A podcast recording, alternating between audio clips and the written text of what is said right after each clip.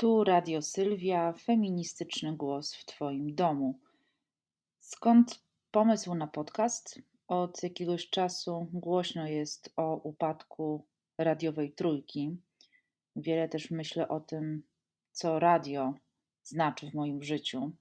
Jak bardzo jestem przyzwyczajona do tego rytuału, kiedy wstaję rano i przekręcam gałkę, a z głośnika zaczyna płynąć dźwięk szpikerki albo szpikera albo głupich reklam, e, albo muzyki, której zwykle nie puściłabym sama gdzieś na Spotify czy innym e, miejscu, gdzie muzyki słucham teraz najczęściej.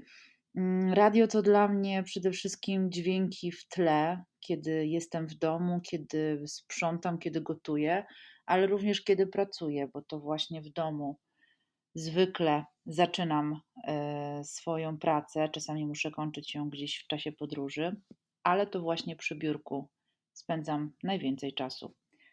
Radio to taka magiczna przestrzeń, której nauczyła mnie moja mama. Zawsze, kiedy budziła się, to od razu włączała jakąś radiostację. Eee, pomyślałam sobie, że to będzie też ciekawa podróż w przeszłość, ponieważ przypomniałam sobie, że kiedy miałam 8-9 lat, to nagrywałam audycje wspólnie z moimi koleżankami ze szkoły podstawowej. Nagrywałyśmy je na kasety, a potem wymieniałyśmy się w szkole kolejnymi częściami naszych audycji. Zwykle dotyczyły one albo jakichś, bo ja wiem, dziwnych opowiadań, opowieści, które snułyśmy na antenie, yy, przeplatając z ulubionymi piosenkami. Coś mi się wydaje, że to pewnie była Madonna albo Kids on the Block. E, a potem e, nagrywałyśmy kolejne odcinki tych naszych niekończących się audycji, e, a kasety ozdabiałyśmy ręcznie wykonanymi okładkami i tak to się jakoś kręciło jako mixtape. Mm, również ze swoją siostrą cioteczną Agnieszką przez kilka lat nagrywałyśmy Głupoty za 100 zł. Był to program, jak sama nazwa wskazuje, satyryczny, e, w którym występowały takie postaci jak kościotrupy Ciciów i Atofat oraz rozliczne babcie, Juzie, Gienie, mm, e, już nie pamiętam tak naprawdę, kto jeszcze tam był. W każdym razie to była kolejna e, nasza kreatywna zabawa, których miałyśmy mnóstwo.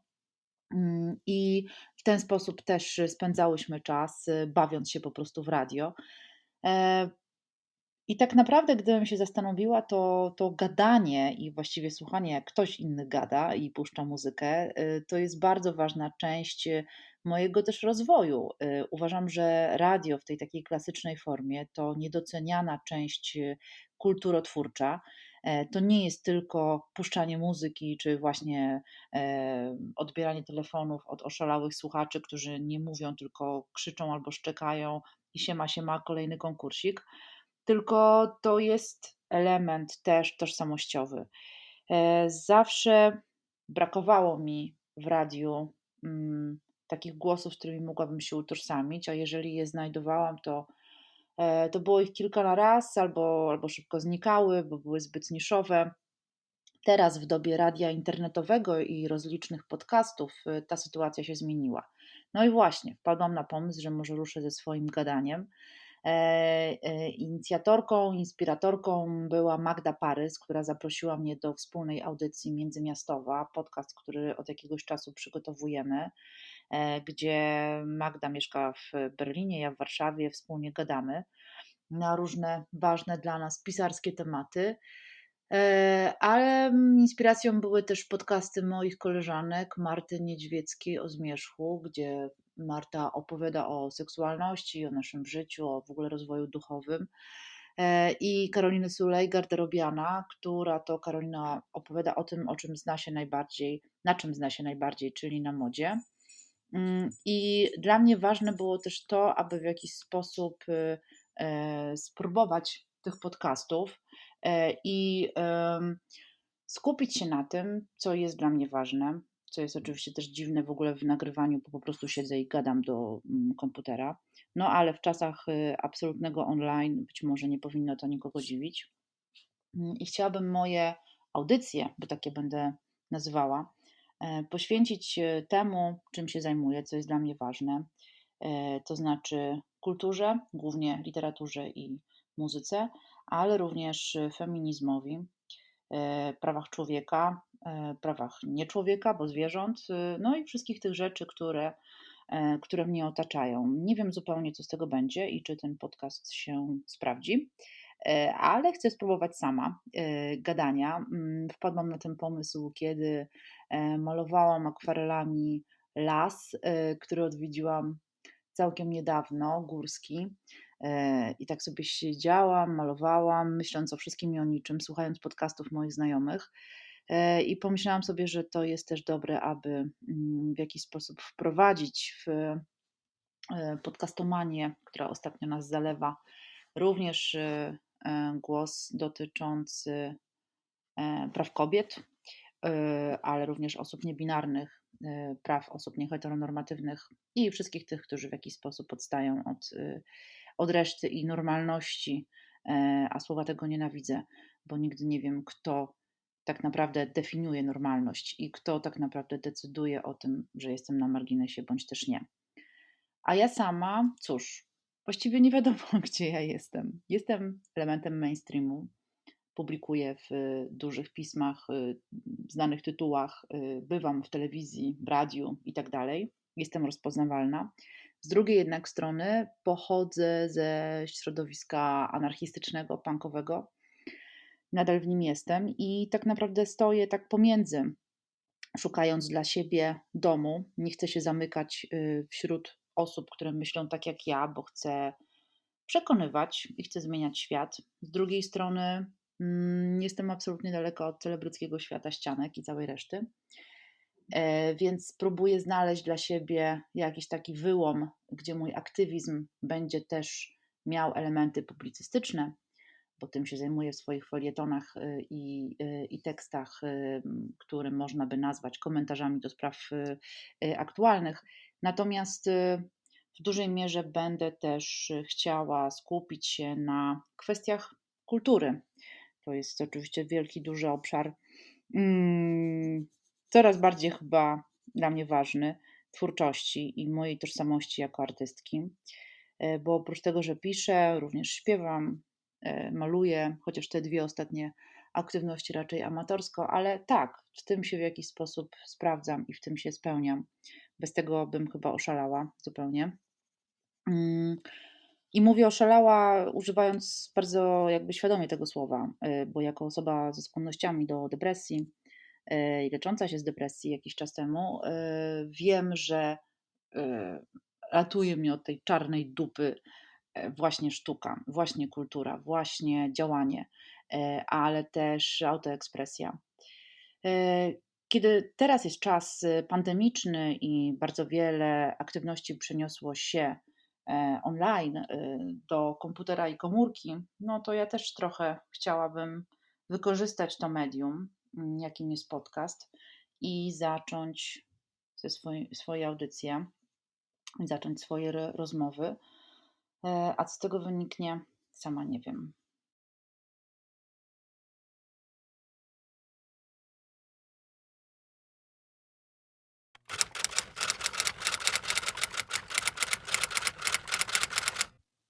Pierwszy odcinek swojego podcastu zatytułowałam Feministyczny głos w Twoim domu. Czas chyba, aby rozwikłać zagadkę, o co chodzi z tym tytułem. To pewnie, jak wiele osób się domyśliło, nawiązanie do y, Radia Maryja, y, które ma nieco większy zasięg niż byle podcast, y, ale mam wrażenie, że w tych właśnie czasach to feminizm powinien być w każdym możliwym radiu samochodowym i nie tylko. Dla mnie feminizm jest elementem życia. Kiedy ktoś mówi, że jest to ideologia, przewracam oczami, nie chcę mi się już tłumaczyć w XXI wieku, czym ten feminizm jest. Zresztą często to ciekawe, mm, spotykam się z takim pytaniem, szczególnie w, przy spotkaniach autorskich, dyskusjach, w których biorę udział w różnego rodzaju miastach, miasteczkach i wsiach. Jeżdżę dużo E, oczywiście tylko wtedy, kiedy mogę. Mm, I wielokrotnie zdarzało mi się, że pytano się mnie o to, co to jest właściwie pani Sylwiu ten feminizm. E, a ja niczym siłaczka zwykle odpowiadałam, że feminizm to prawa kobiet, ale tak naprawdę wpisane w prawa człowieka, e, że to takie myślenie o tym, że kobieta i mężczyzna rodzą się równi, że to właśnie w wyniku procesu socjalizacji zaczynają mieć różne funkcje kulturowe i społeczne, nie zawsze dla nich dobre, a raczej zwykle krzywdzące, e, że nierówność między kobietami a mężczyznami nie sprawia, że jest podtrzymywany naturalny porządek, bo nic takiego jak natura nie istnieje. Jest tylko kultura, wokół której i wobec której próbujemy narzucić różne scenariusze życia, e, zarówno mężczyznom, jak i kobietom. A mnie, jako feministę, leży na sercu to, aby patrzeć na osobę, a nie na to, jaką biologiczną ma płeć. I tak dalej. Ponieważ jestem po gender studies, więc mogę długo gadać, a jeszcze dodatkowo dorzucać jakieś przypisy i nazwiska i całą resztę. Natomiast y, coraz częściej mówię o tym, że ej, po pierwsze, jeśli chodzi o feminizm, to w XXI wieku sprawdź sobie w Google, a po drugie, to co ja mogę powiedzieć od siebie w takich sytuacjach, to moja własna definicja feminizmu. Mm, mój feminizm w dużej mierze oparty jest na poszanowanie prawa do wyboru. E, stąd zawsze byłam, jestem i będę za prawem do aborcji i to aborcji na życzenie, bez żadnego ale, bez przepraszania, bez tłumaczenia. E, dla mnie również bardzo ważne jest myślenie o feminizmie jako o szansie dla kobiet, na taki też rozwój, samorozwój, autorozwój, wręcz nawet powiedziałabym duchowy. Wiem, że brzmi to jak EZO-TV, ale myślę sobie o tych psychologicznych aspektach feminizmu, które teraz bardzo często są, no powiedzmy, spłycane w ramach taniego coachingu i e, girl power, mm, które widnieje na koszulkach sieciówek. Koszulkach zresztą szytych w okrutnych warunkach przez kobiety, które zarabiają pół dolara na tydzień. W każdym razie dla mnie ważne jest też to, aby myśleć sobie o tym, że ta niezależność i wewnętrzna wolność daje nam dużo możliwości, choć jest bardzo trudna do noszenia. Mam ponad 40 lat e, i nauczyłam się w swoim życiu, że wolny wybór, również w kwestii tego, jak ma wyglądać moje życie, e, wiąże się z różnymi konsekwencjami. E, mimo tego, jeżeli świadomie dokonuje się pewnych wyborów, to te konsekwencje, nawet jeżeli nie są takie różowe, e, to jakoś łatwiej znieść, bo ma się poczucie, że jest się panią sytuacji. Feminizm dla mnie to również w dużej mierze myślenie o pracy opiekuńczej, e, w tym pracy emocjonalnej, o opiekowaniu się osobami zależnymi, przede wszystkim jeśli chodzi o macierzyństwo, przez 11 lat y, współprowadziłam Fundację Mama, która zajmowała się prawami matek z tej feministycznej perspektywy. Ale to również opieka nad naszymi rodzicami, którzy są coraz starsi, nad innymi osobami, nad y, rodziną niebiologiczną, tylko taką kulturową, społeczną, którą sobie stworzyliśmy i stworzyłyśmy. E, to również refleksja nad y, tym, w jaki sposób ekonomia wpływa na nasze wybory życiowe, w jaki sposób praca opiekuńcza jest deprecjonowana w naszej kulturze, jak bardzo jest niewidoczna, jak bardzo mówienie o tym, że siedzimy w domu i wychowujemy dzieci jest krzywdzące dla nas, bo wcale w tym domu nie siedzimy, tylko ciężko pracujemy. Jak praca na rzecz tego, żeby nasz dom wyglądał dobrze, żeby osoby w nim żyjące miały posiłek, a osoby nieletnie, żeby miały też możliwość wsparcia i wychowywania się z nami, jak bardzo ta praca jest niewidoczna y, i jak bardzo ta praca jest pomijana. Naukowo zajmuję się antropologią codzienności, więc jestem wyczulona na wszystkie małe gesty, pozornie nieistotne, z których tak naprawdę składa się nasze całe życie. Na to, kto odkurza, kto pamięta o tym, żeby kupić żwirek dla kota, e, kto myśli o innej osobie, kiedy przychodzi do niej w odwiedziny, jak jest chora i tak dalej. Ta praca opiekuńcza, przede wszystkim emocjonalna, mm, jest szczególnie niewidoczna, jeśli wykonują ją kobiety. Wpisane kulturowo w to, że to właściwie jest ich obowiązek, a niektórzy nawet uważają, że naturalna kolej rzeczy, wszak to kobiety są stworzone do tego, aby rodzić, gotować i sprzątać, e, ale i same kobiety tego nie zauważają. E, mówi się dużo i dyskutuje o tym, czy, płaca, czy praca e, kobiet domowa powinna być opłacana, czy um, powinna być dodatkowa emerytura dla kobiet, które nie pracują zawodowo, a na przykład przez całe życie pracowały na rzecz rodziny. Dyskutuje się też wiele, jak PKB wygląda w kontekście tej nieodpłatnej pracy domowej kobiet, jak wiele tej niewidzialnej e, forsy wkładamy w budżet państwa i społeczeństwa, jak bardzo ta na pozór niewdzięczna, krótkotrwała praca ogarniania domu i rodziny opłaca się yy, społeczeństwu i państwu. A zawsze tam, gdzie wchodzi ekonomia, to robi się mało romantycznie. Stąd ludzie nie za bardzo chcą o tym dyskutować. Uważają, że mm, praca opiekuńcza to powołanie.